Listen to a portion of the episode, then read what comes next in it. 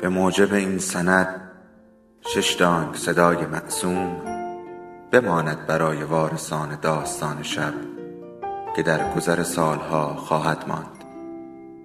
ارادتمند داستان شب.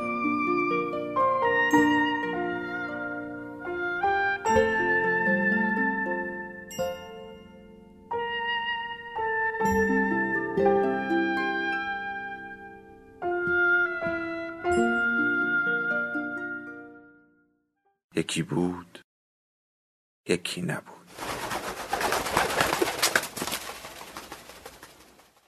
ما از اون خانواده هایی نبودیم که بتونیم سه شنبه ها بریم شمال شلوارک بپوشیم جوج بزنیم با نوشابه. شمال دور بود جوج گرون بود. نوشابه هم که اساسا برای ما خوب نبود. فوق فوقش پنجشنبه ها عصر بابامون خانواده چهار نفریشو با یکم لک و لوازم به صورت پرسی سوار موتور قرازش می‌کرد و پت پت پت میرون تو اولین محل قابل اتراق. گوشه پارکی لب بولواری جایی. وظیفه پیدا کردن جایی نشستن با من بود. جایی که هم نور داشته باشه هم تر و تمیز باشه.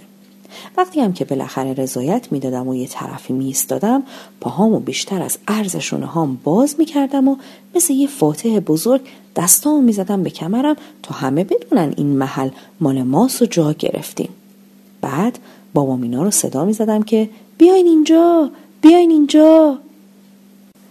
خلاصه زیلوی کهنمون که پهن می‌شد و مختصر وسایلمون جاگیر من و خواهرم با توپ پلاستیک دو پوسمون می‌رفتیم. قاطی بچههایی که اونام نرفته بودن شمال و با خونوادهاشون مثل ما اومده بودن پارک.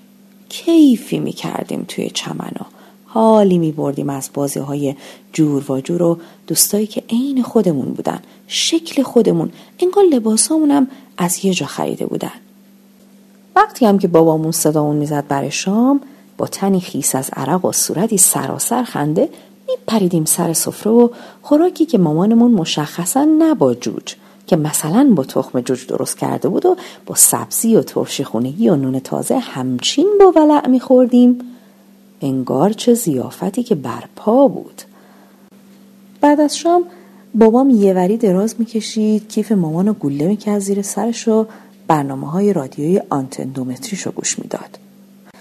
مامان هم چادرش رو میپیچید دور خودش رو گرد مینشست و مشغول بافتن مثلا ژاکتی می‌شد که مدلش رو از اختر خانم یاد گرفته بود. بعضی وقتا هم که سرحال تر بودن دوتایی می‌گفتن و میخندیدن. اغلب با خودم فکر می‌کنم اون موقع چی داشتن که می‌تونستن اینجوری از ته دل بخندن؟ گاهی هم با همسایه های زیلوهای اطراف ارتباطی برقرار می‌شد و بگو بخندی. و در نهایت مثلا ما دو تا قاچ هندونه برای اونا تعارفی می بردیم و اونا یه کاسه باقل گرمک گل پر و سرکه خورده برای ما تعارف می آوردن. یادم یه شب که با دوستای پارک داشتیم بازی می کردیم توپمون قل خورد و قل خورد و افتاد پشت شمشادا مرز بین پارک و پیاده رو.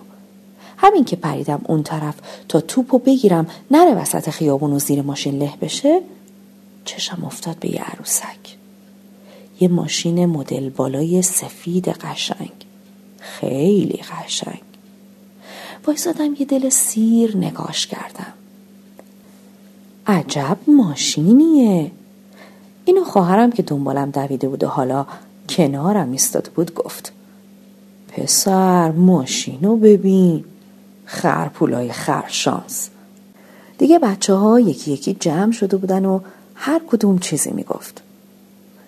همون موقع ماشین با صدایی که به نظر من با ترین صدایی بود که تا حالا شنیده بودم روشن شد و با چراغای خوشگل قرمزش بهمون چشمک زد. بعد زیباترین نمایشش رو ارائه داد. سقف نرم نرمک باز شد درب صندوق عقب بالا رفت سقف و قورت داد و بسته شد. دهنای ما هم که با سقف باز شده بودن باز موندن. تازه اون موقع بود که صاحب ماشین رو دیدم. حواسش به ما نبود. داشت توی آینه بغل نگاه می‌کرد تا عروسکش رو از پارک در بیاره. داد زدم عجب ماشینی داری! حالشو ببر. یهو یه نفر بغل دستم خندید. سرمو که بالا کردم چشم افتاد به یه خانومی عین ماه. گفت ایشالله خودت یکیشو بخری. نمی‌دونم چقدر سری ولی یادم خیلی تند و فرز با خودم حساب کردم اگه موتورها و پیکانهای باباهای همه بچه های شما نرفته این پارک رو میفروختیم لاستیک های این ماشین هم نمی‌تونستیم بخریم. داشتم حساب و کتاب می‌کردم که توپ چلتیکه سیاه سفید و گرفت جلوی روم. گیجویش نگاش کردم. گفت بیا اینم جای توپت که له شد. ای توپم له شده بود؟ کجا؟ کی؟ او خانم توپ از کجا آورده بود؟ صاحب ماشین خانم مهربون رو صدا زد. خانم مهربون توپ جدیدم و توی دستام جا داد و گفت بهترین تلاشتو بکن. ایشالله یکیشو می‌خری. بعد خیلی شیک و مجلسی رفت سوار ماشینشون شد بر اون دست تکون داد و گفت خداحافظ بچه ها ما هم براش دست تکون دادیم. جوابمون اما توی قررش خوش صدای ماشین گم شد. یادمه توی تمام راه برگشت جلوی موتور بابام با باد خونکی که به صورتم می‌خورد و موهامو به هم میریخت خودم و پشت فرمون اون ماشین تصور می‌کردم. تصوری که جرقشون خانم مهربون زده بود. اونقدر بزرگ شده بودم که بفهمم بهترین تلاش یعنی چی. از اون روزا خیلی سال گذشته. هر از چندی میرم از مغازه لوازم ورزشی روبروی پارک چند تا توپ چلتیکه می‌خرم و میرم قاطی بچه ها بچه هایی که یه زمانی شباهت عجیبی باهاشون داشتم. توپا رو بهشون هدیه میدم و باهاشون فوتبال بازی می‌کنم و کلی کیف می‌کنیم. مثل قدیما. خیلی پیش میاد که سه شنبه ها برم شمال شلوارک بپوشم جوج بزنم با نوشابه. اما هیچ وقت یادم نمیره به اون پارک قدیمی سر بزنم و برای بچههایی که شمال نمیرن هدیه و امید ببرم.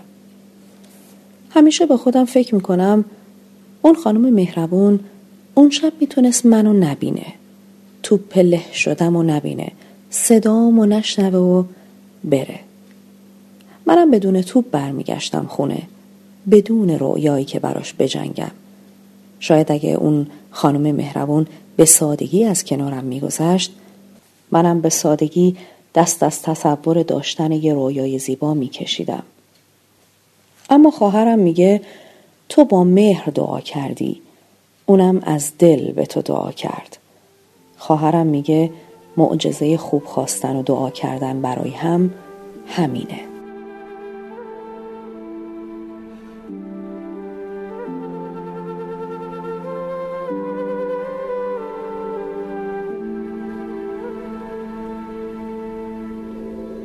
داستان شب بهانه است.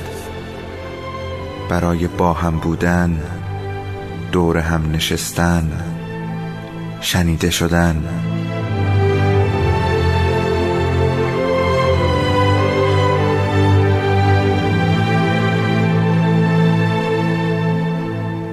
صدای افسانه ها رو میشنویم.